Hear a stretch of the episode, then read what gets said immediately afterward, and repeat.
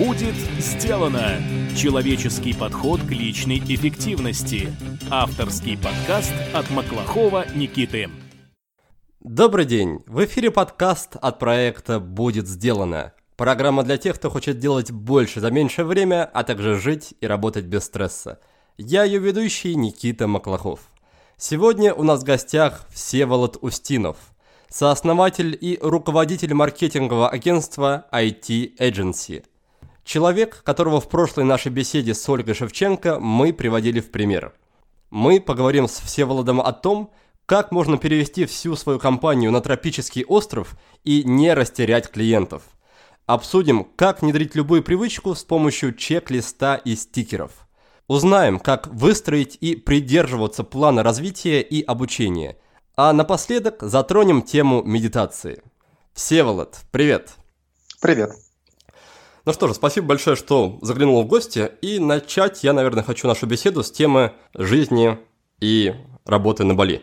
Расскажи, пожалуйста, пару слов об этом, как тебе удалось перевести такую толпу людей на этот остров, и как тебе удалось выстроить что-то рабочее, что-то эффективное. Я по своему опыту знаю, что жизнь на острове, она скорее расслабляет, чем настраивает на какой-то продуктивный лад. Здесь важно понимать, что идет в первую очередь, а что во вторую. В первую очередь идет работа, маркетинговое агентство со сложными проектами, плотным графиком, сильной командой. А во вторую очередь идет Бали или что-то приятное. И когда так расставлены приоритеты, на самом деле никаких сложностей нет. То есть, да, в первый раз переезд на Бали был такой серьезной авантюрой, но также серьезно мы к ней готовились. У нас уже были э, до какой-то степени отстроены внутренние процессы, регулярные планерки, отчеты, управления проектами, задачами, людьми, наймом. Мы стремились к тому, чтобы, перемещаясь в новую точку, ничего не сломалось. Все прошло максимально гладко, без приключений. В частности, получилось так, что у нас в пятницу был последний рабочий день в Москве, а в понедельник был первый рабочий день на Бали со всеми планерками, со всеми обычными вещами. И по большому счету не так, чтобы много чего для нас поменялось, потому что ну, нет большой разницы между тем, чтобы жить в режиме дом-работа, работа-дом в Москве, в Красноярске, например, или на Бали. Если правильно к этому относиться, конечно. А это было твое начальственное решение, управленческое, или вы вместе с коллективом обсуждали и там голосовали, как-то демократия какая-то была? Как, в принципе, получилось убедить людей бросить все нажитое и убежать, уехать, улететь на Бали? Идея была не моя, но мне она сразу понравилась она просто захватила все мое сознание, что я понял, что да, это возможно, да, это можно организовать, и стало интересно постараться и сделать это. В тот момент переезжало 8 человек, так что это было не то, чтобы очень сложно со всеми договориться, и возраст был в районе 25-26. Практически всем идея понравилась, и все были готовы. Ну, если бы кто-то был не готов, он мог спокойно остаться в Москве, потому что, например, менеджеры и, в принципе, примерно половина команды оставались в тот момент в Москве. А что было самым трудным? Так получилось, что все те вещи, о которых мы заранее подумали, прошли как надо. И заранее найти помещение, интернет, и спланировать даты, и не, не сломать рабочие процессы. Но потом в течение года, двух, трех еще выплывали какие-то вещи, о которых подумать заранее было сложнее. Это и вопросы коммуникации, и единой культуры, и скорости развития. По сути, за три года пришлось отстроить заново практически все, что происходит в агентстве. И это было вообще непросто. Но в итоге я очень доволен тем, что получилось. Сейчас у нас 70 человек работает. Мы официально распределенная компания, у которой еще по некоторой случайности есть офисы в частности в Москве и на Бали сейчас снова открылся. Человек 50, наверное, они живут не в офисах, а в офисы время от времени приезжают, там, может быть, раз в месяц или раз в полгода. И это очень много на что повлияло. Во многих компаниях людей держит скорее привычка, какие-то соци... социальные ритуалы, то, что вот, происходит в офисе. Если всю эту часть убрать, а оставить распределенную работу, то оказывается, что остаются, приживаются и развиваются те, кому это реально важно и реально интересно. Этот переход вот, от старого мироустройства к новому, он очень непростой, особенно если кто-то ну, не готов к такому. Ты как раз чуть раньше упомянул о том, что если правильно расставлены приоритеты, сначала работа, потом все остальное, то никакой проблемы с продуктивностью при работе на острове нет. Но для тебя, как для главного человека в компании, это понятно, да, очевидно, что у тебя в первую очередь идет работа. Но что по поводу рядовых сотрудников, как им в этом плане удается сохранить какую-то мотивацию, не расслабиться, не проводить больше времени на доске для серфинга и меньше времени на работе? Там очень много небольших моментов, которые друг друга хорошо поддерживают и дополняют. Если говорить про офисы, которые в Москве и на Бали, то там все вообще просто. Там как раз работают вот эти социальные ритуалы. Ну, все работают, и я работаю. Все приезжают к двум по местному или к девяти по Москве, и я приезжаю. В этом плане нам сильно проще было, чем тем, кто переезжает в какое-то новое место в одиночку. Потому что вот те, кто по одному переезжают, их окружают кто? Серферы, какая-то тусовка ребят, которые борются с системой и уехали вот, не знаю, там в Убуд просветляться. А у нас ничего не изменилось. У нас та же среда, те же люди, те же интересы, те же процессы. Это первая часть.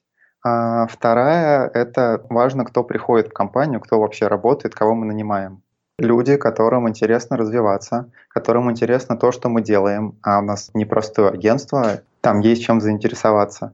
Важно наставничество. То есть у каждого человека в агентстве есть ведущий, с которым они регулярно встречаются, обсуждают личные результаты, план развития. Так просто не потеряешься, потому что все время вынужден с кем-то поддерживать контакт и думать о том, что происходит, как становиться лучше, куда двигаться дальше. Получается, у вас такой внутренний менторинг, да, реализован? Да. Кто становится ментором для молодого бойца, для молодого сотрудника? У нас такая цепочка, что человек может прийти на позицию младшего или специалиста, пройти через несколько ступеней, когда он становится полностью самостоятельной боевой единицей, и через некоторое время он может развиваться дальше либо в ветку старшего, такого сильного и автономного, либо в ветку ведущего. Это человек, который ведет других ребят. Учитывая, что у нас в принципе сильная культура развития и обучения и помощи другим. Эта ветка многих интересует. Получается, что в компании есть и сильные наставники, и ребята, которые сами хотят двигаться вперед, развиваться. И вот они вместе двигаются. Есть какой-то регламент в плане общения наставников и учеников-подаванов? То есть как они встречаются, насколько регулярно, как происходит их общение? Сначала никакого особого регламента не было, но постепенно методом проб и ошибок выработали такой базовый набор. Встречаться нужно не реже, чем раз в две недели. Важно поддерживать личный контакт, просто знать, что происходит друг у друга, что интересно, но при этом не забывать про какие-то формальные штуки, что там обсуждать э, результаты, оценку 360, то есть обратную связь от, друг, от других людей в команде, э, задачи на level up, личный план развития, что беспокоит, что интересно. И вот примерно из вот такого круга вопросов собирается вместе темы для каждой встречи. Классно, спасибо, что поделился. Об этом мы обязательно еще поговорим. А пока что хочется узнать еще немножко про себя. Расскажи в двух словах, как выглядит твой обычный день из жизни на Бали или не на Бали? Ну, скорее тут на Бали интересно, как ты выстраиваешь свой график? Я просыпаюсь часов в 10 по местному времени. Несколько часов провожу дома, слушаю музыку, завтракаю, медитирую, занимаюсь йогой, читаю книжки, работаю там над личными задачами личной системы или над какими-то агентскими вещами. После этого продолжаю работать дома, либо перемещаюсь в офис, включаю уже все скайпы, слаки, почту и все остальное, провожу свой рабочий день, все встречи запланированы на неделю вперед, есть план задач на текущий день. Делаю перерывы на обед, ужин. Обычно обеды и ужины с кем-нибудь, там чаще заказываем в офис или можем куда-нибудь съездить. И вечером уже подбиваю все мелкие дела, составляю план на следующий день, а, еду домой. Это уже происходит там к 11-12 часам ночи по местному времени. Так что я приезжаю домой, ложусь спать. Получается такой смещенный рабочий день, когда у меня большое утро для себя и для размышлений, каких-то новых сложных задач. Вторая половина дня на все рабочие дела, всю суету. А где же в этом расписании слот для серфинга? Я не занимаюсь серфингом. Мне не очень нравится, не очень интересно. Я вообще в океане был один раз за год предаешь мечту других людей. Ну, у каждого своя мечта. Напомню, что партнер подкаста – компания Cross, которая производит пишущие инструменты премиум класса. Они отлично подходят не только для корпоративных подарков, но и для повседневного использования. С помощью ручек этой фирмы был написан не один шедевр мировой литературы. Так, однажды лауреат Нобелевской премии по литературе Джон Стейнбек написал своему редактору письмо.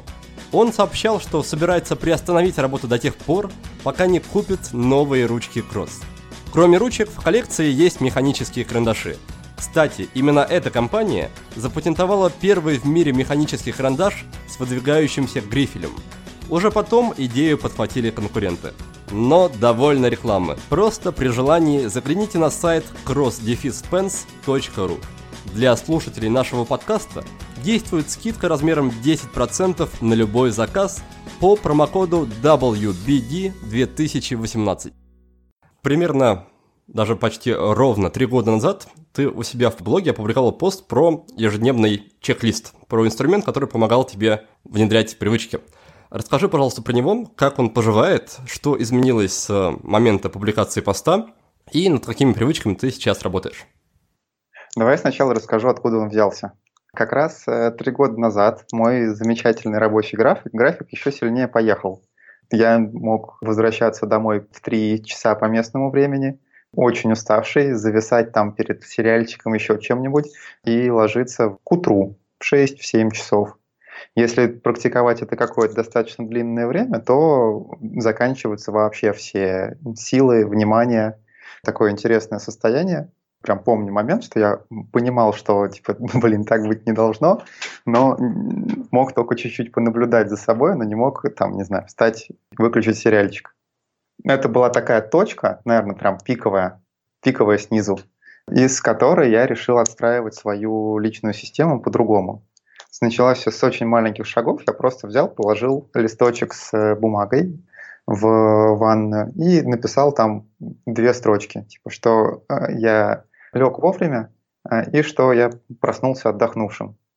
Заходя в ванну, она мне попадалась на глаза, я просто ставил галочку. Типа да, нет. И эта штука стала очень-очень сильной основой. То есть я прям видел, что а, ага, я три дня подряд э, ложился не вовремя. Наверное, нужно что-то попробовать поправить. И в обратную сторону. Ага, я несколько раз ложился вовремя, и появились галочки про то, что проснулся отдохнувшим, полным сил, хорошего настроения. И эта штука меня прям захватила. Мне стало интересно ее исследовать и, и развивать дальше. Несколько месяцев она жила в бумажном виде, потом переехала в Google табличку, которую можно заполнять с компьютера или с телефона. Там добавились вещи про кофеин и Кока-Колу, про сахар, про питание, медитацию, про тренировки, время подъема. И там не так важно, какие именно вещи в этом списке оказываются, как важен э, сам вот этот вот процесс. Просто начать наблюдать и записывать, и потихонечку тюнить элемент за элементом. Сейчас я туда стал добавлять еще разные моменты. Давай приведу несколько примеров, которые мне кажутся интересными. Стал добавлять штуки про свое эмоциональное состояние. Насколько я оцениваю, насколько у меня сейчас свежий мозг уровень раздражения, тревоги, напряженности. Потом я попробовал сделать, чтобы чек-лист помогал мне не просто логировать свое состояние, но и немножечко его подправлять. Например, есть такой вопрос, прямо в чек-листе. Хочешь чувствовать себя спокойным, любопытным, энергичным, быстрым, четким, цельным, счастливым, уверенным в себе? Прочитал вопрос с утречка, подумал, поставил «да». Следующий вопрос. Как ты себя чувствуешь? А, и я тут просто отвечаю, как я себя чувствую. И эта штука, она переключает прям сознание в новый режим. По 10 раз э, такую штуку попробуешь, и раз оказывается, что больше времени проводишь именно в таком состоянии. И я эту штуку еще постоянно докручиваю, вот что мне кажется сейчас важным, чтобы я хотел еще добавить в свою жизнь и как себя изменить. И оно мне начинает напоминать, подправлять, и как-то я оказываюсь вот в новой точке. Очень круто, спасибо большое, что поделился. Мне это все очень близко, близко. И хочу сделать еще парочку акцентов, парочку моментов акцентировать что, во-первых, здесь да, вмешивается наш любимый эффект наблюдателя. Как только мы начинаем отслеживать какой-то процесс, он сам по себе волшебным образом начинает улучшаться. Второе, также хочу отметить, что очень важно делать так, как делаешь ты, то есть смотреть и отслеживать, к чему приводит практика тех или иных действий, то есть какой от них эффект. Потому что если ты не наблюдаешь эффекта, то мотивация практиковать хоть что-то быстро сойдет на нет. И в этом плане, да, хорошо очень, когда есть прямое следствие, прямое влияние на состояние, серии выспался, сразу чувствуешь себя хорошо. Но не всегда это заметно, и поэтому есть смысл также использовать какие-то визуальные подтверждения. Ну, например, если мы тренируемся в спортзале, то сделать фотографию после занятия, и потом периодически, когда мы начнем сомневаться в себе, стоит ли продолжать занятие, посмотреть фотографию с последнего занятия и посмотреть фотографию с первого занятия, замотивироваться, убедиться, что прогресс на лицо и на тело, и пойти дальше, дальше батрачить. Да, и надо будет попробовать такую штуку. А, еще хочу поделиться одним лайфхаком, тоже из, из, из чек-листа вырос. В какой-то момент там стало очень много вещей. Э, типа, помедитировал 30 минут, тренировка 40 минут, еще какой-то длинный список вещей, и оно начинает прям давить. То есть я утром открываю чек-лист, ох, блин, опять сейчас вот этот вот все эти вещи, конечно, очень важные. Они интересные, замечательные, полезные и так далее, но вот что-то прямо сейчас не очень хочется. И начинаешь их откладывать, и в итоге там уже начинается рабочее время, переключаешься на работу, и раз, пропустил тренировочку сегодня. Я придумал э, штуку, что вот этот вот в чек-лист добавляю вопрос. Например, такой. Хочешь отдохнуть от мыслей и выпрямить спину? Я до него дохожу, читаю, вспоминая вот это вот состояние, когда спокоен прямая спина, ставлю, что да, хочу, и следующий пункт. Медитировал 20 минут. И все. Ну, у меня прям появляется внутреннее желание, что вот я прям сейчас хочу пойти помедитировать. Потом уже там оценки, что думаю после медитации, всякие такие штуки. Наверное, к тренировкам можно было бы задать такое, типа, хочешь чувствовать вот это приятное ощущение после тренировки? Или какой-то еще вот важный для себя лично придумать и таким вопросом в начале помогать себе настроиться и пойти заниматься там тем, что тебе важно. У тебя получается такая приманка, да, перед каким-то дискомфортным действием? Да, на самом деле действие это не дискомфортное. Как только начнешь, сразу втягиваешься, и правда классно, и отлично. Оно, оно ощущается, да, как дискомфортное. Да. Примерно об этом уже говорил другой гость нашего подкаста, Петр Зазуля. Он называет такой инструмент прыжком из будущего. Когда он собирается делать что-то, что представляется не очень комфортным, например, а, облиться холодной водой, он старается вспомнить, что он чувствует обычно после обливания – быстро приходит к мысли к тому, что после обливания он всегда чувствует себя свежим, бодрым, энергичным, заряженным и никогда об этом не жалеет. И уже из этого ощущения, представив это состояние, уже начинает обливаться. Да, это прям оно самое. А расскажи, какие из всех практик, из всех привычек, над которыми ты сейчас работаешь, ты э, считаешь такими жизнеобразующими, фундаментальными, без которых ты уже не можешь обойтись, без которых все бы развалилось? Вот я могу предположить, что одна из таких практик – это медитация. А что еще можно добавить? Что еще в этот список можно включить? Сложно выделить какие-то прям отдельные штуки, потому что они у меня постоянно меняются. Это такой живой дышащий организм. Наверное, такая прям фундаментальная штука – это управление средой. То есть вот как с тем листочком, самым первым в чек-листе, э, с которого начался чек-лист, я же что сделал? Я один раз подумал какую-то идею, что было бы прикольно так сделать, и добавил в свою среду вокруг вот этот самый листик, чтобы он мне попадался на глаза и подталкивал меня в нужную сторону. То же самое можно распространить на самом деле на все. Выстраивать вокруг себя такие, такие системы, которые помог, направляют и помогают развиваться в нужную сторону. Важная вещь — это стикеры. Когда меня что-то беспокоит или интересует, или я хочу с чем-то разобраться — а, я просто записываю эту мысль на стикер и клею ее на стену, на холодильник, на шкаф или на специальную доску. А через некоторое время к ней возвращаюсь, могу что-то дописать, уточнить. Там становится много стикеров, их можно сгруппировать как-то. А потом часть из них становится понятно, что да, я вот про это все уже подумал, все разобрался, можно это перенести в дневник, подумать о чем-то новом. То есть э, я себе вокруг себя создаю прям такие визуальные вещи, которые на, направляют мое внимание и помогают не зацикливаться на каких-то мыслях и идеях, а, а фиксировать их, а, возвращаться к ним, развивать их. Но на самом деле идея со средой, она шире. В среду входят и там э, в Фейсбуке, источники новостей, люди, страна вокруг. И что это за страна, какая там погода, принципе, вот можно вообще вот назвать любую вещь, которая на меня влияет, и подумать, как бы я хотел ее подправить, чтобы в сумме стало лучше. Давай немножко конкретики добавим. По поводу mm-hmm. страны мы уже выяснили, что ты привел ее в порядок, поменяв на Бали или Бали. Что по поводу остальных сфер, которые ты перечислил, социальные сети, люди, как ты выстраиваешь их мы называем это целесообразное пространство или поддерживающее пространство. Вот как ты превращаешь все это в поддерживающее пространство? А, сейчас это происходит так. Я когда ну, замечаю, что есть какая-то вещь, которая на меня оказывает сильное влияние, например, Facebook, я разбираюсь, насколько она мне полезна или не полезна, к чему она ведет, как она устроена, как бы я хотел, чтобы оно в идеале было устроено. И начинаю двигаться туда ну, значит, маленькими шажками и выстраиваю там как вокруг этого систему. Например, как было с Фейсбуком. В какой-то момент я понял, что я там провожу по 60 минут в день. Оно мне почти ничего хорошего не дает. Настроение не улучшает, информацию оттуда не получаю. Да, есть люди, с которыми там поддерживаю контакт, но, в общем, лучше бы эту штуку сократить. Попытки удалять приложение с телефона или блокировать сайт ни к чему не привели, потому что в какой-то момент оно нужно там, для работы, еще для чего-то. Ты его разблокируешь, и у тебя раз формируется привычка, как быстро обойти любую свою блокировку. Помогла штука с rescue таймом, которую я настроил так, чтобы 15 минут в день в соцсетях сидеть было можно, а после 15 минут в день они блокировались до конца дня.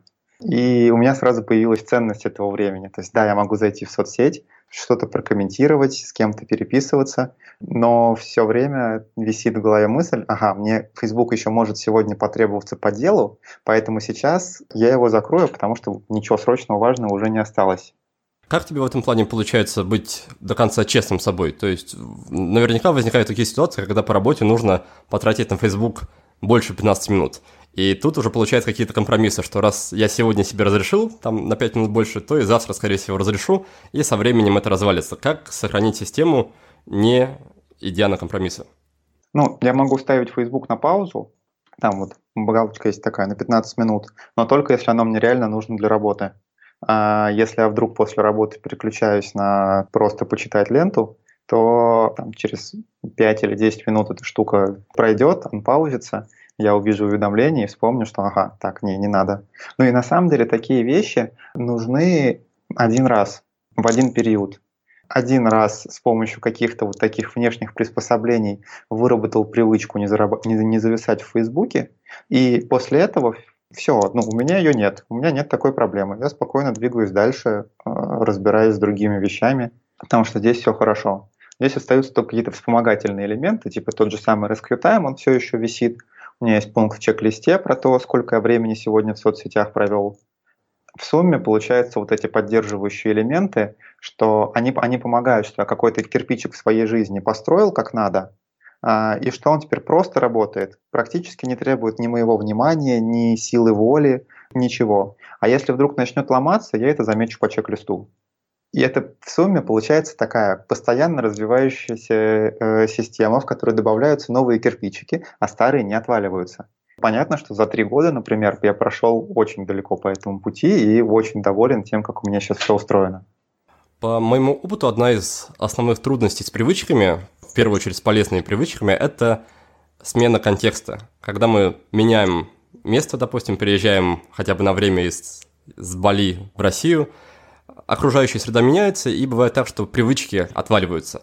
Как ты с этим борешься, как ты с этим справляешься? Вот переехал сейчас на время в Россию. Как у тебя получается поддерживать те привычки, что ты практиковал на Бали? Мне очень помогает чек-лист, опять же, потому что, вот, окей, я сейчас понимаю, что у меня сменится часовой пояс на, на 5 часов, и вот месяц я буду жить в таком режиме. А, и я сразу понимаю, ага, вот весь список вещей, которые мне важны, Прям просто полчасика, часик сижу со своим календарем, а, смотрю, чего куда подвинуть, как передоговориться, как все устроить, чтобы на новом месте было все то, так же классно и так же четко. По-моему, работает хорошо. В заключение темы привычек приглашаю вас на мой обучающий курс, который с ними напрямую связан. Этот курс называется «Игра в привычки». Новый поток стартует 26 февраля. Участие в игре – это отличный шанс измениться и начать делать то, о чем вы давно мечтали. У вас обязательно появится свой собственный чек-лист, поддерживающий пространство и многое другое. Но главное, у вас появится как минимум три новые привычки, и это только начало. За 7 недель обучения вы досконально разберетесь в себе, поймете, какие привычки вам действительно нужны и внедрите их – Причем сделайте это легко и с удовольствием, без насилия и без срывов. Потому что игра в привычки – это прежде всего игра. В основе курса лежат знания из нейрофизиологии и психологии, но само обучение не скучное и совсем не сложное. Оно, наоборот, мотивирует и увлекает. Потихоньку, маленькими шагами, под моим руководством и с помощью кураторов, вы сможете выйти на новый уровень и освоить технологию – которой будете пользоваться после этого всю жизнь.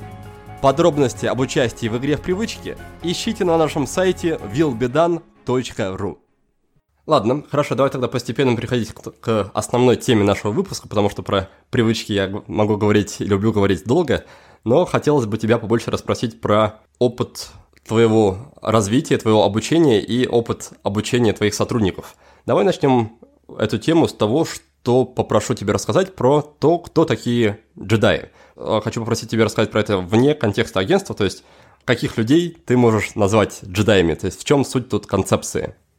Сама идея джедаев, ну, формально это называется мультидисциплинарные специалисты. На самом деле это просто человек, который может прийти и сделать. Вот, э, что бы ни происходило, он может прийти, разобраться и навести там порядок, достичь результата. Как правило, для этого ему требуется разбираться во множестве зон, хорошо управлять э, собой, проектами, людьми, иметь специализированные знания нужные, быть не только управленцем, но и спецом. Таких людей я и называю джедаями, потому что в них сила. Mm-hmm. Это те, кто двигают мир вперед. Получается, если коротко, то джедай это человек, который сам способен решить проблемы. Да.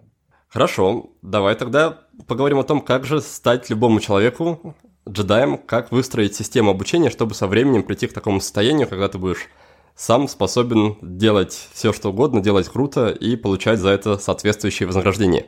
Как вариант, давай, может быть, начнем с твоего опыта, как выглядел путь твоего именно обучения. Я знаю, что у тебя был в этом плане длинный путь, что ты, если не ошибаюсь, за 10 лет потратил 7 тысяч часов на свое собственное обучение и развитие. Можем начать с этого. Я с удовольствием узнал бы у тебя, как ты нашел столько времени и что дало тебе все это обучение? Мне немного повезло в том плане, что мне просто интересно. Ну, у меня личная миссия даже развиваться и развивать других людей. Ты к этой миссии как-то пришел, то есть каким-то образом ее осознал, или она, не знаю, вечно таким фоном витала? Как ты понял, что именно это твоя миссия? Я задал себе вопрос, приклеил его на стикер на стеночку, полгода потихонечку тюнил ответ, и вот кажется, сейчас, сейчас он такой. Возможно, он изменится в будущем, но, в общем, там вещи крутятся вокруг примерно одного и того же. Про развитие себя и других, про пользу, про то, чтобы делать крутые штуки, строить мосты. Вопрос на стикере звучал как «В чем моя миссия?» да? То есть именно эта фраза была и написана там. Там было несколько разных стикеров с разными вариациями, там, в чем смысл, что для меня важно, чем я хочу заниматься. И в сумме они вывели вот пока вот в эту точку. Но про развитие, на самом деле, кажется, это штука, которая была со мной всегда, и потребовалось просто как-то облечь в слова, сформулировать, осознать. Этот интерес к тому, чтобы узнавать новое, понимать новое и развиваться – он был все время, поэтому, допустим, как 10 лет назад выглядел мой э, график, потому что я э, просыпаюсь, открываю ноутбук, иду что-то читать. Ну, в тот момент, например, это были форумы по SEO. Провожу там несколько часов, потом еду куда-то либо на учебу, либо на работу, занимаюсь какими-то делами. При этом все ну, выстраивается вокруг того, чтобы узнавать новое, пробовать новое, разбираться, как что работает и как сделать, чтобы работало по пути слушаю аудиокнижки, когда художественные, когда не художественные. Возвращаюсь домой, еще читаю. На выходных просыпаюсь, можно залипнуть в сериальчик, а можно в книжку или в ридер. Наверное, вот таким образом, где-то между сериальчиками и форумами, набралось в сумме 7 тысяч часов. А ты сказал, что тебе повезло, что тебе это было интересно. Что именно помогало тебе поддерживать интерес? То есть как ты изначально себя, ну, возможно, мотивировал здесь не совсем корректное слово, но как ты создавал и поддерживал этот интерес к учебе и развитию? Тогда он у меня просто всегда был. Мне интересно разбираться, как что работает с раннего детства. И еще что-нибудь придумывать и делать. Я могу сказать, как я это выстраиваю сейчас и помогаю другим выстраивать. Ключевая мысль что интерес — это не внешняя штука, а внутренняя. не то, что приходит извне, и тебе кто-то кто принесет интерес на блюдечке. Коллега, учебное заведение, родители, друзья. Интерес — это то, что ты можешь создать сам для себя. То есть это не часть внешней среды, а, а внутреннее желание. Если хочешь, чтобы было интересно, то можно придумывать, как сделать себе интересно. Как сделать интересно здесь и сейчас. Вот взять любую штуку, типа процесс просыпания утром, или поисковая оптимизация, или управление сложными проектами, или управление скучными проектами. Как сделать интересно скучные проекты? И когда интерес переходит из фактора среды в то, чем можно управлять, дальше просто идешь и делаешь. Задаешь себе вопрос, как вот эту штуку сделать интересной. И делаешь. И кажется, эта вещь, она начинает работать как маховик. Потому что когда тебе интересно, у тебя много сил на все остальное, на то, чтобы разбираться вглубь, на то, чтобы делать какие-то смежные вещи. И вдруг оказывается, что вот ты потихоньку превращаешься в джедая, который знает и умеет, а если не умеет, то разберется и сделает. Я тебя услышал, что для создания интереса нужно, по крайней мере, начать направлять внимание в это русло. В подкасте мы уже как минимум пару раз обсуждали тему геймификации. Геймификация – это как раз, и также ее называют, это как раз способ придания смысла тем вещам, в которых смысла изначально нет. То есть придумываем, что заполнение таблицы – это какая-то игра, за которую нам дают баллы и начисляют какие-то уровни, и становится веселее. А как у тебя выглядит это на практике? То есть как именно ты придаешь интерес скучным процессам? Используешь ли ты для этого какие-то механизмы вроде геймификации, или у тебя есть что-то свое на этот счет? Как-то специально я геймификацию не использую. Ну, лично мне она не столько помогает, сколько создает лишнее давление. Например, в Headspace там есть вот эти страйки, там 30 дней подряд медитации, и их потом становится страшно сломать или пропустить. И, мне кажется, что это вещь, которая, наоборот, э, интересу мешает, потому что давление и страхи, они не помогают. Давай лучше возьмем какой-нибудь пример. Почта. Вещь, которая есть в жизни каждого человека в моей жизни там, в какой-то момент было по 150 осмысленных, неотфильтрованных писем в день. А, и я в какой-то момент понял, что, блин, так нельзя. Это вот тоже как раз примерно три года назад было. Стало интересно это раскрутить и все вокруг перестроить так, чтобы не почта управляла моей жизнью, а я как-то ей управлял. И, от такой простой вещи потекло очень-очень много э, всего, что нужно изменить там, во мне, в моей работе, в структуре компании – в а, рабочих процессах, в сферах ответственности, во всем. И так маленькая частичка, которая сама по себе кажется скучной. Ну, что может быть скучнее, чем разбор 100 писем в день, на которые нужно что-то ответить, желательно осмысленное? Она становится тоже очень важным и одним из центральных элементов, который там, показывает и прогресс, и от которого можно отталкиваться, чтобы что-то менять. Кажется, у меня так совсем. Ну, то там есть процесс юридический, нужно проверять юридические документы, что там все в порядке. Отдельного юриста специального у нас нету, но и документов не так, чтобы много, время от времени я их смотрю. Окей, из этой скучной и неинтересной задачи, но все равно важной, можно придумать, а какие у нас будут форматы, а какие будут шаблоны, а как сделать, чтобы бухгалтерия сама все типовые случаи разбирала. И раз-раз-раз выстраивается такая системка вокруг, которая помогает эту рутинную функцию снять. В каждом случае ты пытаешься придумать именно системное изменение, которое, в принципе, тебя избавит от этих скучных рутинных процессов. Да, именно так. Ладно, мы с тобой начинали говорить об интересе к обучению и о твоем опыте, и что ты потратил целых 7 тысяч часов и 10 лет на обучение. Расскажи, какие навыки или какие знания, возможно, оказались для тебя наиболее ну, может быть, или ключевыми, или которые тебе обеспечили наибольшую отдачу. Да, я знаю, что у Игоря Мана есть такой термин «ропи», то есть возврат инвестиций в свое развитие и в обучение. Так вот, какие знания, какие навыки с точки зрения ропи оказались для тебя наиболее выгодными и больше всего имели смысл? Во-первых, а, соло на клавиатуре.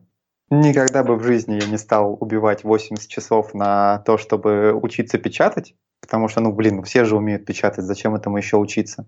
Но так получилось, что я попал на неделю в больницу с подозрением на какую-то инфекцию, при этом чувствовал себя хорошо, у меня был ноутбук, не было интернета, было соло на клавиатуре. Ну, окей, я его просто взял и прошел. И это оказалось с точки зрения отдачи на инвестиции самое огромное, самый огромный вклад. Потому что ну, дело не в том, сколько времени экономишь на том, что печатаешь, а в том, что навык слепой печати позволяет во время работы за компьютером думать о чем-то важном, о том, что ты хочешь сделать и не отвлекаться на буковки. Ну, это примерно как в три раза увеличить оперативную память и скорость процессора. Это раз. Два. Скринкасты Макса Дорофеева, а позже его книжка «Джедайские техники» про личную эффективность, про впихивание невпихуемого про работу как раз с почтой, с календарем. У него на самом деле там сложная система, большая, длинная и очень интересно рассказанная и в скринкастах, и в книжке. Всем рекомендую ее послушать. Это не значит, что ту конкретную систему можно брать и использовать, но это неплохая точка отсчета. Вот есть Дэвид Аллен с его ГТД, есть э, Дорофеев. Можно с этой, с этой точки начать, просто попробовать, как они пишут, а потом по тебя ее потихоньку тюнить. Это два. Три Книжка «Гарри Поттер и методы рационального познания». Ее написал, если я правильно произнесу сейчас имя, э, Элизер Ютковский.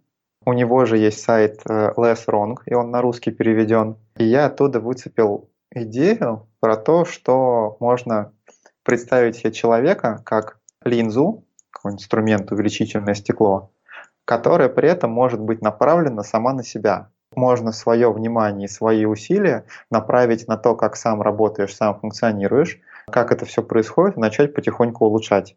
Вот эта идея, наверное, оказала очень, очень большое влияние. Круто, спасибо большое, что поделился. Я немножко позволю себе тебя поправить. Книжка называлась а, «Гарри Поттер и методы рационального мышления, а не познания». Mm-hmm. Да, я, насколько я успел загуглить и вспомнить. Вот это на, на тот случай, просто если слушатели пойдут искать сразу после беседы нашей с тобой, и чтобы они не путались.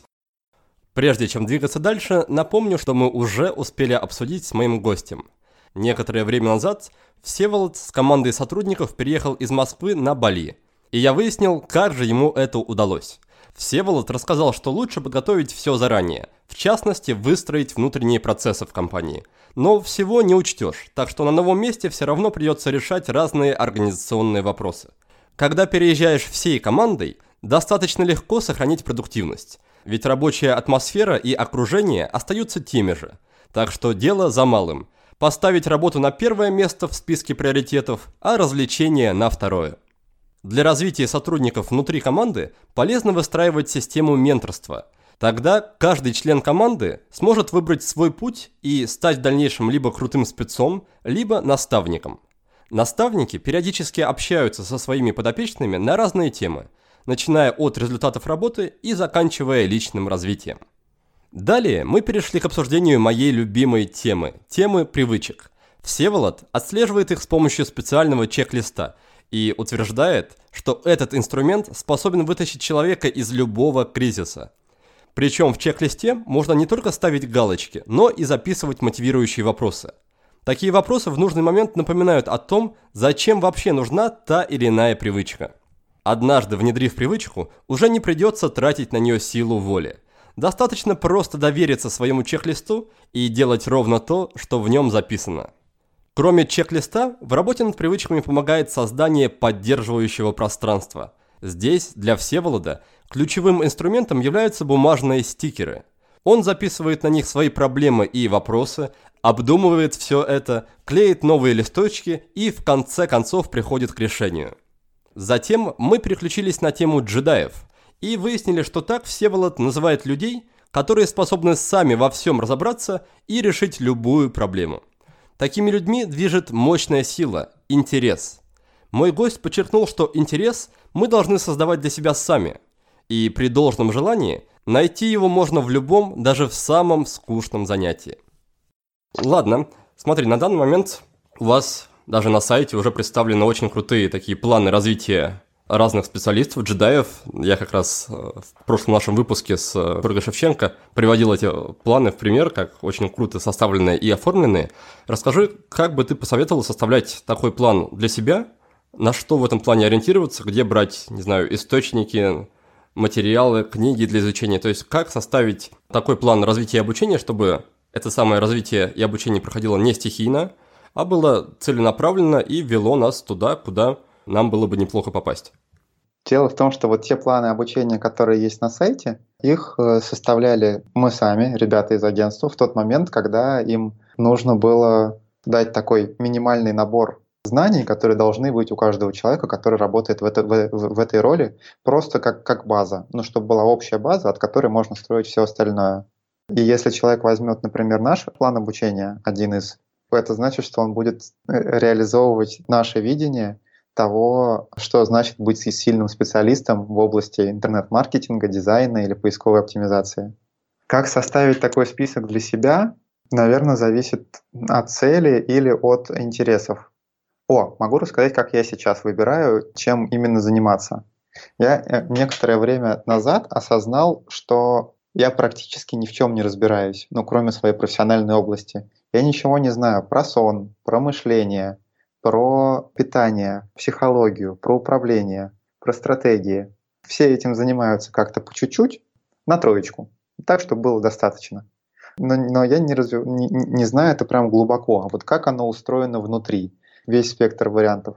Я сейчас выбираю вот эти вещи, которые мне важны вот сейчас, и начинаю целенаправленно копать всю информацию в ту сторону. Ну, примерно как если бы я готовился к экзамену, или как если бы я готовился написать на эту тему курс, рассказать, объяснить кому-нибудь, сделать пост в блоге. Ну, то есть э, разобраться так, чтобы мог применить и мог объяснить.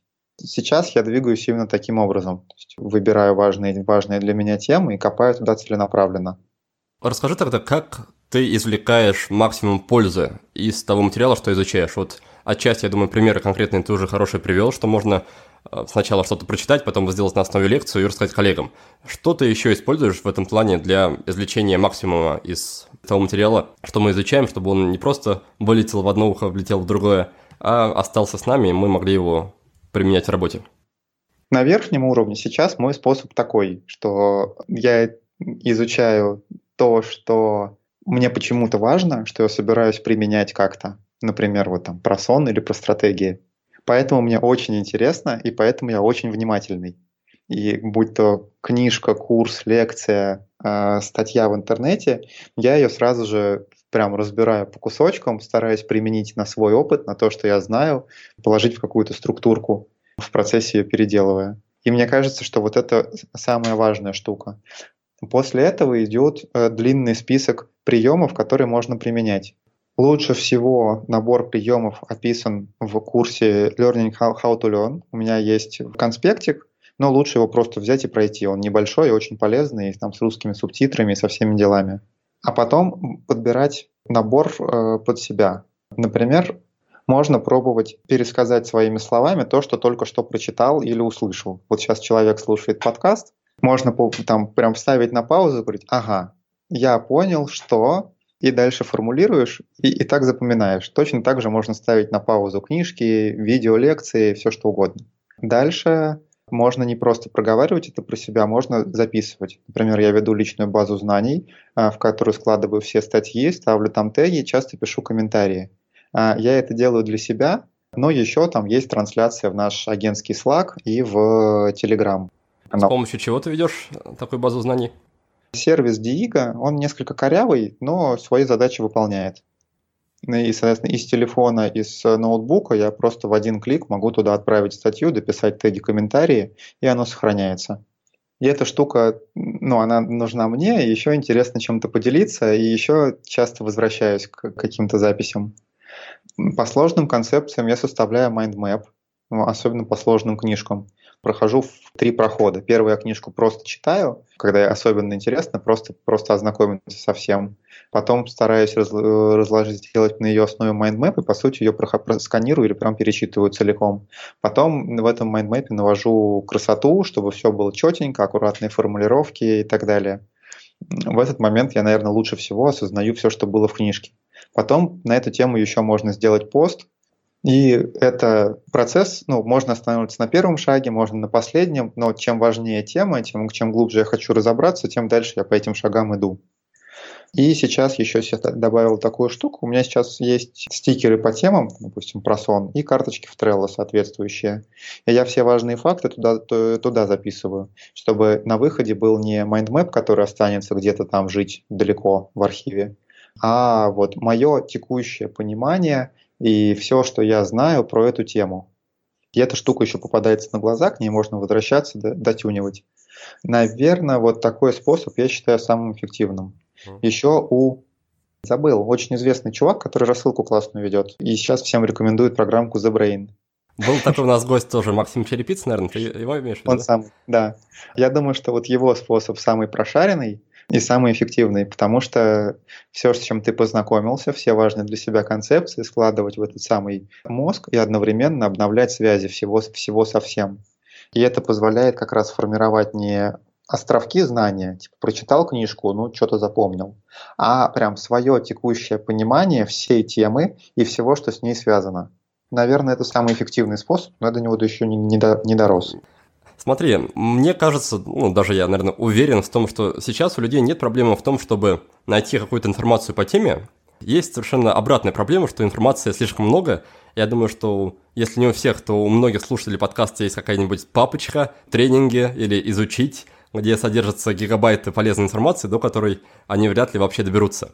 Так вот, скажи, как научиться отфильтровывать, как научиться отделять зерна от плевел и делать так, чтобы в твоем плане обучения, в плане развития оставалось только самое ключевое, и чтобы ты потом это реально изучил, а не отложил на потом. То есть здесь как бы два вопроса. Как не соблазниться на какое-то обилие информации, а наоборот ограничить себя минимальным, необходимым и самым важным, и как потом это самое важное все-таки дисциплинированно изучать и изучить в итоге. Мне эта проблема очень хорошо знакома, потому что вот эти самые 7, 7 тысяч часов, про которые ты говоришь, они по большей части были потрачены непонятно на что. Ну, то есть, да, все эти вещи как-то где-то пригодились, но по большому счету это было такое впитывание огромного потока входящей информации. Я в ридере и, и в книжках проводил там по 3-4 часа в день. Сейчас мне помогает такой вопрос. Что это дает? 30 минут в день сейчас провожу в ридере. Что это дает? И понимаю, ага, всю штуку про новости, криптовалюты, еще какой-то трэш можно просто взять и грохнуть, потому что это отвлекает.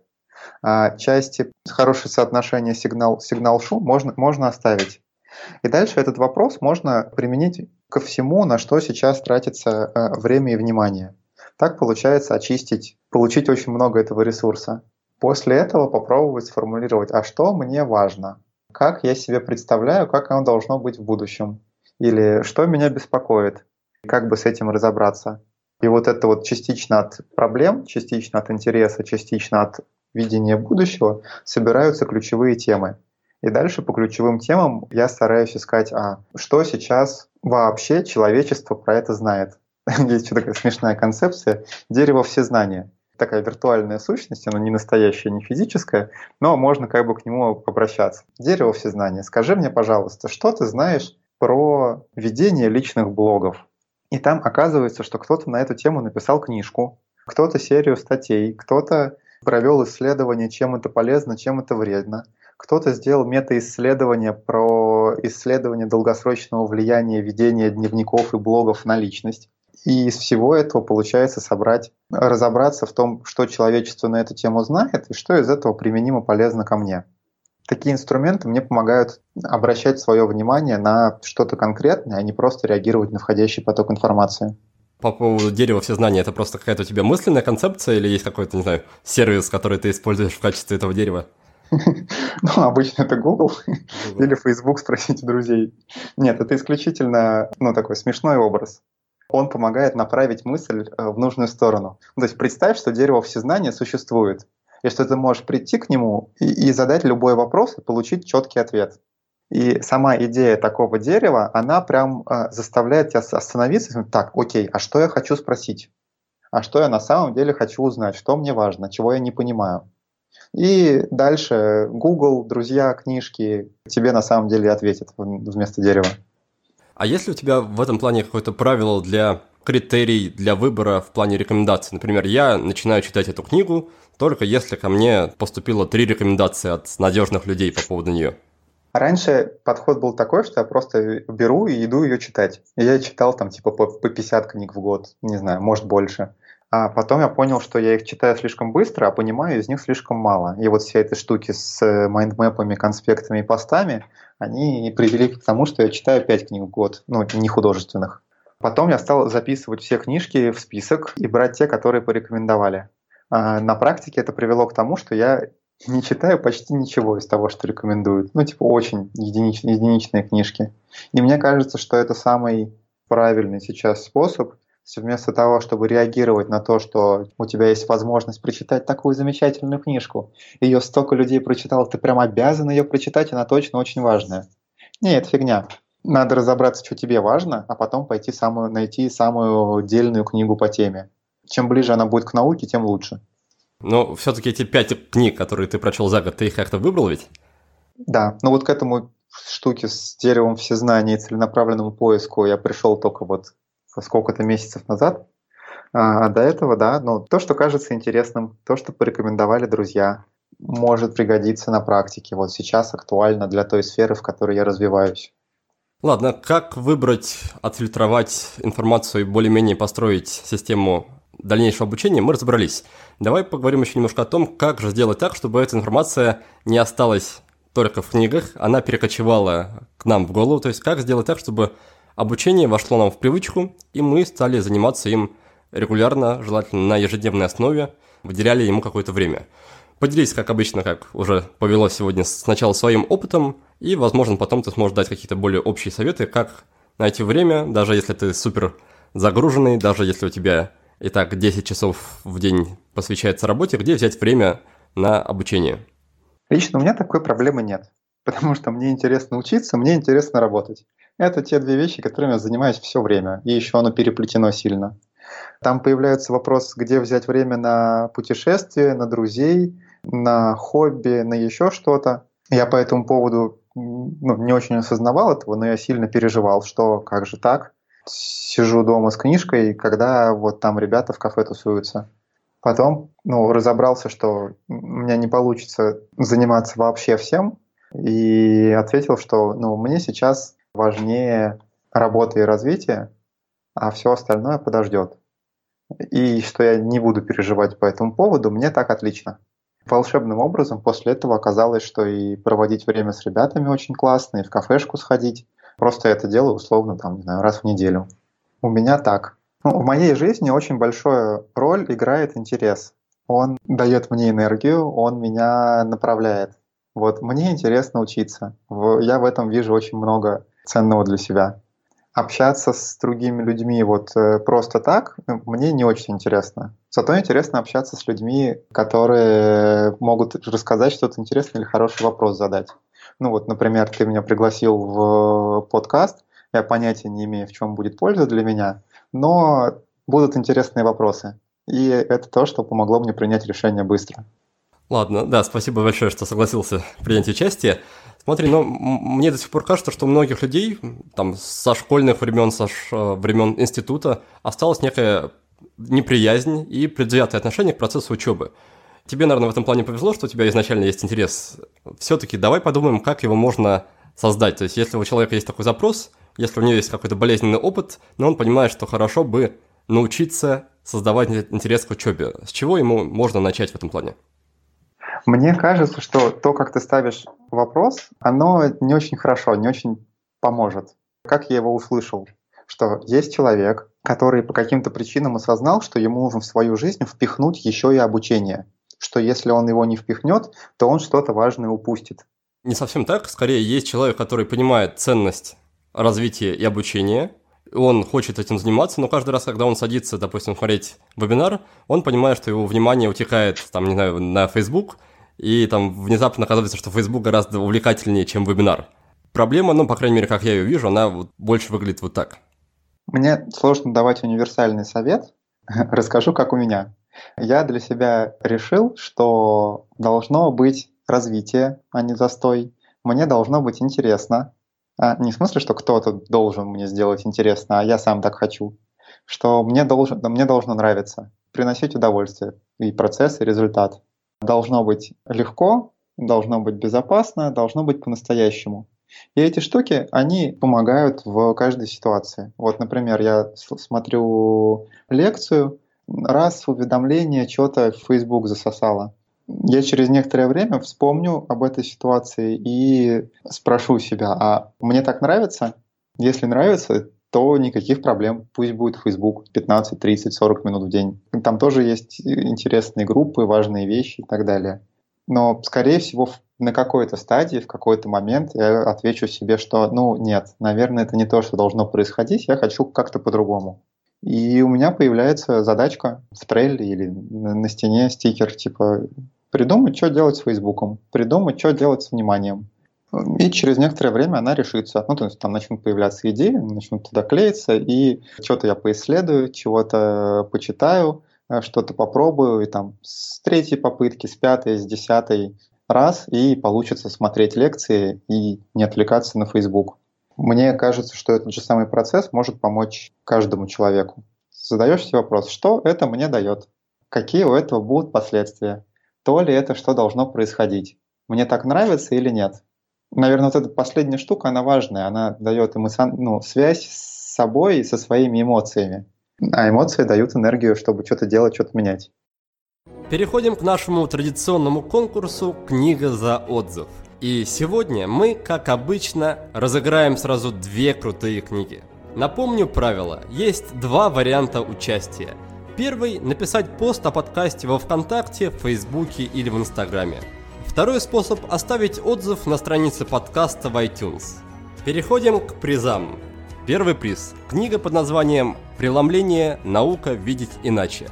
Ее автор – Бо Лотто – нейробиолог с мировым именем и профессор Лондонского университета. Уже четверть века он исследует человеческое поведение. В своей книге Бо рассказывает о том, почему мы видим реальность не такой, какая она есть на самом деле. Книга посвящена особенностям восприятия и тому, как развить творческий потенциал и по-новому взглянуть как на работу, так и на личную жизнь. Этот ценный подарок отправляется к девушке Катерине с ником «Мечтай дерзко». Катя, спасибо тебе за поддержку и вдохновляющий пост в Инстаграме. Поздравляю тебя с победой. Второй приз выиграла наша слушательница с ником в iTunes Энн Портман. К тебе отправится книга «Зависимый мозг», которую написал нейробиолог и психиатр Джадсон Брюер. Автор рассказывает о том, почему мы заводим вредные привычки и как от них избавиться – книге есть и научно обоснованные ответы на озвученные вопросы, и истории реальных пациентов, и собственный опыт психиатра, и любопытные данные из исследований. Кстати, у автора этой книги, Джадсона Брюера, есть отличное выступление на конференции TED, с которым я также вам рекомендую ознакомиться. Еще раз поздравляю наших победителей, а всех остальных, дорогие друзья, я призываю также делиться своими впечатлениями о подкасте. Помимо участия в розыгрыше, вы тем самым очень и очень нам помогаете. Раз уж мы начали говорить про внимание, давай тогда обсудим заодно и тему медитации. Вот мы в подкасте довольно много уже про это говорили, но по большей части с людьми, которые занимаются практически только ею и другими практиками осознанности. Вот поэтому очень интересно поговорить с тобой в этом плане, как с человеком, который использует медитацию только в таких максимально прикладных целях. А расскажи, как выглядит у тебя ситуация на данный момент, сколько ты уже медитируешь по общей длительности и как часто в течение дня обращаешься к медитации, как часто ее практикуешь? Headspace мне показывает, что я там промедитировал что-то типа 15 тысяч минут за вот сколько-то лет. Я стараюсь медитировать раз в день, 15-20, иногда, иногда 40 минут. Обычно это в первой половине дня утром потому что я часто просыпаюсь там с кучей каких-то мыслей и суеты в голове, и эта штука помогает мне успокоиться, выпрямить спину, перестать спешить, э, стать спокойнее, увереннее и потихонечку еще тренировать важные навыки, помимо непосредственно самой медитации, потому что, например, Headspace, я там выбираю себе тему там, отношения, или там тревожность, или там неуверенность. И там э, ведущий, этот Энди, минутку буквально закидывает какую-то мысль тебе в голову, вот, а потом ты 20 минут сидишь, медитируешь, стараешься наблюдать за, за своими мыслями, не отвлекаться, потихонечку успокаиваться и заодно вот все те идеи, которые Энди предложил, или все те идеи, которые в, э, с, с прошлого дня накопились, они как-то раскладываются по полочкам, помогают двигаться вперед. То есть для меня это точка, точка сборки. Она носит чисто прикладной характер. У меня нет такого, что я должен там намедитировать сколько-то часов или достичь какого-то там уровня просветления. Это просто вещь, которая мне помогает сразу во многих зонах. А насколько тебе в этом плане доставляет удовольствие сам процесс? То есть тяжело ли тебе а, сохранять концентрацию все 40 минут? Часто ли ты как-то отвлекаешься, часто ли возникает желание прерваться, и если оно возникает, то как ты с ним справляешься? Ну, бывает тяжело начать, потому что здесь же сейчас какая-то интересная статья или вкусная чашечка кофе, или там миллион дел, которые меня ждут, а туда нужно будет сейчас идти и типа, что это, зачем вообще? Но, как я уже рассказывал, пунктик в чек-листе подсказывает, ну, типа, там будет классно, сходи. Вот. Я со временем научился ему, ну, считать самому себе, своим подсказкам из прошлого доверять. Так что иду, сажусь, и каждый раз оказывается, что да, это прям очень важная вещь. В зависимости от моего общего состояния сейчас я отвлекаюсь больше или меньше. Раньше по этому поводу расстраивался, напрягался, потом дошло, что путь к спокойствию и к внутренней уверенности начинается в том числе с того, что можно выполнять упражнения на тренировку внимания, отвлекаться и не париться по этому поводу. Я отвлекся, я заметил, что я отвлекся. Ничего страшного, я не запускаю вот этот цикл переживаний по поводу того, что, о боже, я как-то неправильно медитирую. Отвлекся. Сегодня что-то больше обычного. Ладно, возвращаемся к дыханию, посмотрим, что будет дальше. На самом деле в этом и состоит тренировка. Не дергаться, не нервничать в процессе медитации. Со временем, вот с этими самыми, самыми тысячами минут, развивает навык э, не дергаться, не отвлекаться и не нервничать э, из-за ерунды все остальные 24 часа в сутках.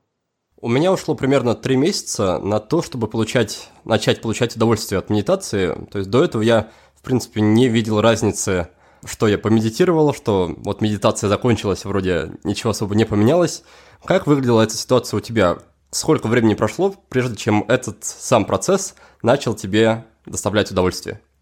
Мне в этом плане повезло, что мое знакомство медитации началось с, сразу с випассаны этот десятидневный курс, э, где все молчат, без телефонов, книжек, записей, просто медитируешь по 8 часов в день. Ты без опыта медитации пошел сразу на 10-дневный курс? Да. Как ты там выжил? С удовольствием. Про это вот мой первый пост про Випассану. То есть у меня был запрос, типа, это какая-то дикость, она безопасная. Мне ее друг порекомендовал, которому очень доверяю, Алексей Бурба. Типа, можно попробовать. Ну, в крайнем случае я спокойно оттуда уйду. Поэтому я вот шел попробовать. А там же в чем идея всей випассаны? Это определенный процесс, вот там с подъемом, с медитацией, с завтраками, с распорядком, с ограничениями, в том числе на разговоры, который вообще любого человека в любом состоянии осознанности, ума, внимания и так далее на выходе научит медитировать, понимать, что происходит и зачем это нужно. То есть там же вся идея того, что это курс, это как курс э, не там посидеть, отдохнуть, а научиться, чтобы потом практиковаться на практике в, в обычной жизни уже. Там научился, прошел через страшную физическую боль, потому что неудобно сидеть полтора часа без движения и все болит. Через эйфорию, когда кажется, что офигеть, какой красивый мир, какое все радостное, цветное и вообще Э, через много вот этих эмоциональных скачков вверх-вниз, ну и просто там, сколько получается, за 80 часов практики, за 10 дней. Навык вырабатывается за 80 часов точно, по крайней мере базовый. Научился. Это, конечно, не так рисково и безрассудно, как прыгать с инксьютом, но все равно, мне кажется, очень непросто, потому что я с некоторым опытом практики пошел, ходил на, по-моему, то ли 5, то ли 7-дневный ретрит, и ну, для меня это было, мягко говоря, не очень просто, не столько в физическом плане, сколько именно в таком ментально-эмоциональном. Я еще заметил и по себе, и по другим людям, что есть риск словить такое перенасыщение практикой. То есть, когда ты 10 дней подряд ничего не делал, кроме как медитировал, трудно сохранить желание и интерес к дальнейшей самостоятельной практике, потому что ты выходишь и думаешь, все, надо от медитации отдохнуть, и потом внезапно оказывается, что ты уже год отдыхаешь, и так за это время ни разу и не медитировал. Вот было ли такое у тебя, и как тебе удалось после этого сохранить и продолжать практику? Если честно, не было к ней никакого такого серьезного отношения. Э, да, мне очень понравился эффект, и эмоционально классно, и э, физически очень хорошо, ну, спину выпрямляет, мозг прочищает. И я какое-то время там старался медитировать по часу или два в день, но через несколько месяцев оно все сошло на нет, и потом год я не занимался медитацией вообще.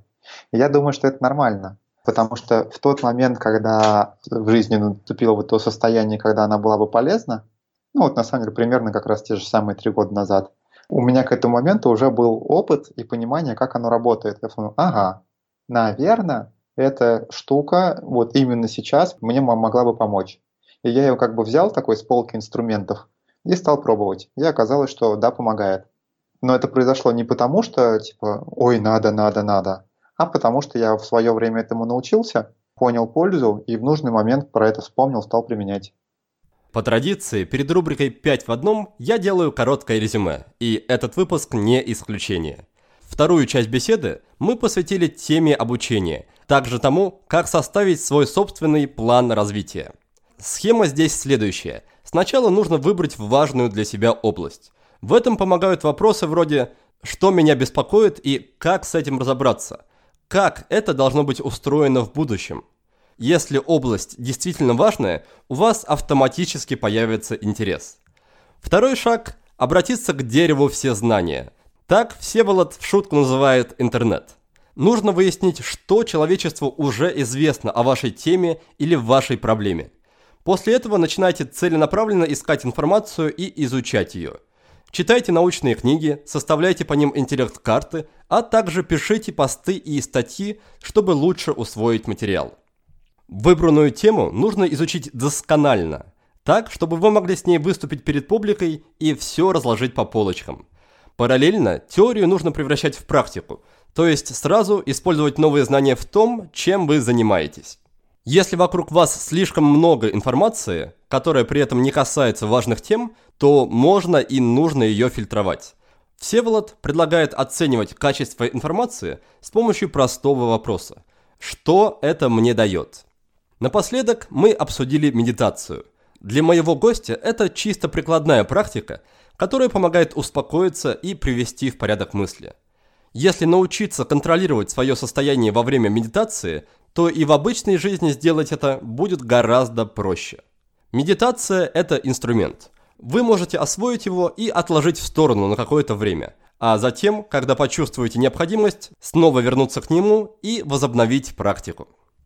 Предлагаю тогда постепенно переходить к нашей финальной традиционной рубрике – Рубрика называется «Пять в одном». Задаю пять небольших вопросов и ожидаю тебя получить пять коротких или не очень коротких ответов.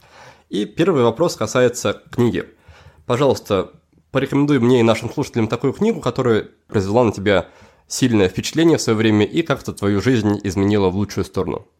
Окей, okay, давай. Первая «Good to Great» Джима Коллинза «От хорошего к великому». Она дарит идею, что можно взять и построить крутую компанию. Там еще он дает конкретные инструменты, но потом на практике все равно все происходит по-другому, но важ, важна сама идея. Вторая книжка «Истинный профессионализм мастера».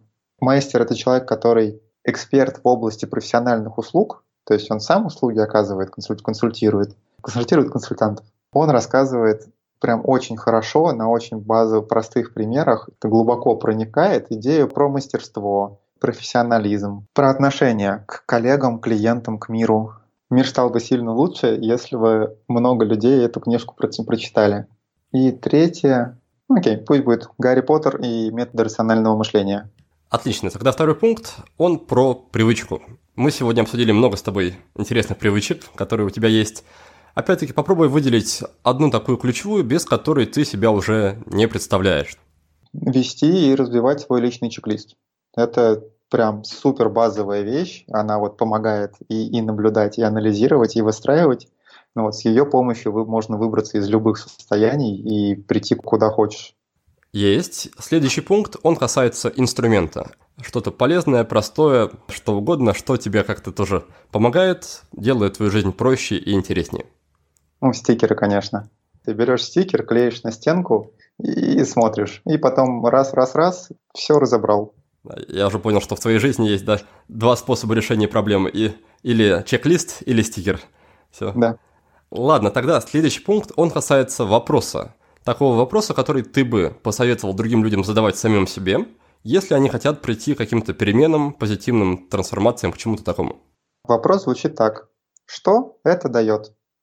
Все, что происходит в твоей жизни на любых уровнях, мысли, эмоции, действия, время, на что тратишь, отношения какие, приоритеты. Что это дает? Он заставляет подумать про развитие событий, про последствия, про то, что будет в будущем в связи с этим, как оно повлияет, как ты будешь к этому относиться. Если его натренироваться, ну, натренировать себя, задавать его часто, очень многое начнет вставать на свои места. Спасибо. И последний пункт, он про тот фильм, который ты или пересматриваешь, или который на тебя как-то сильно повлиял. Звездные войны.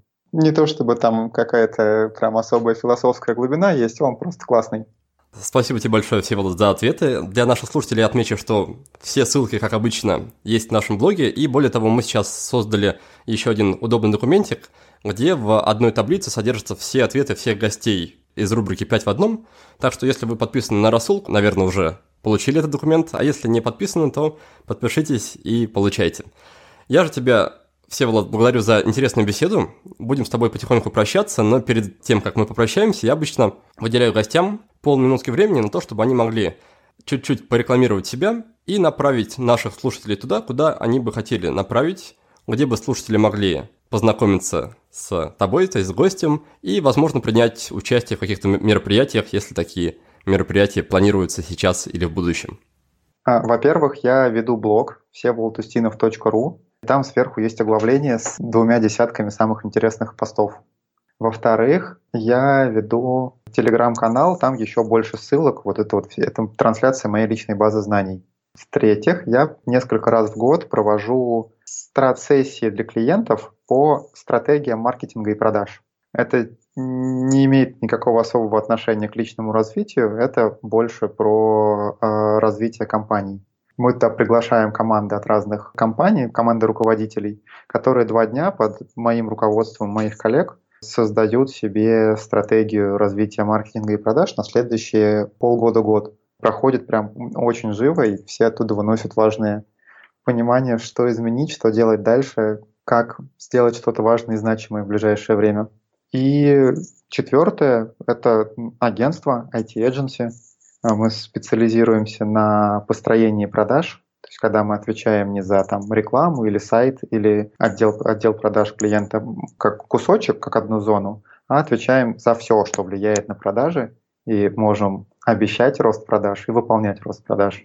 Кажется, так на рынке больше не делает никто, потому что это сложно. Отлично, тогда на этом точно будем прощаться. Еще раз спасибо тебе за интересную беседу. Спасибо всем, кто нас сегодня слушал. Успехов и до новых встреч. Спасибо тебе. А в следующем выпуске я сам выступлю и ведущим, и гостем. И постараюсь сделать свой монолог максимально четким и наполненным практическими советами.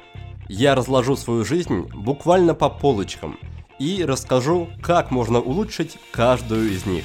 Поделюсь множеством приемов, лайфхаков, инструментов и привычек, которые сам ежедневно практикую и использую. А пока же я прощаюсь с вами до следующей субботы. Успехов! Вы прослушали очередной выпуск подкаста от проекта «Будет сделано». Чтобы вы могли извлечь из него еще больше пользы, я оформил для вас специальные бонусные документы. В них в очень удобном и красивом виде – собраны все самые главные идеи и рекомендации от наших гостей по каждому выпуску. Напишите пару приятных слов на странице подкаста в iTunes или опубликуйте ссылку на подкаст на своей странице в любой из социальных сетей, а после этого напишите мне в личные сообщения или на почту, и я буду рад отправить вам эти бонусные документы. Также не стесняйтесь присылать мне обратную связь, вопросы, идеи и комментарии а я, в свою очередь, приложу все усилия к тому, чтобы каждый выпуск был интереснее и насыщеннее предыдущего. Оставайтесь с нами, и все самое важное в жизни будет сделано.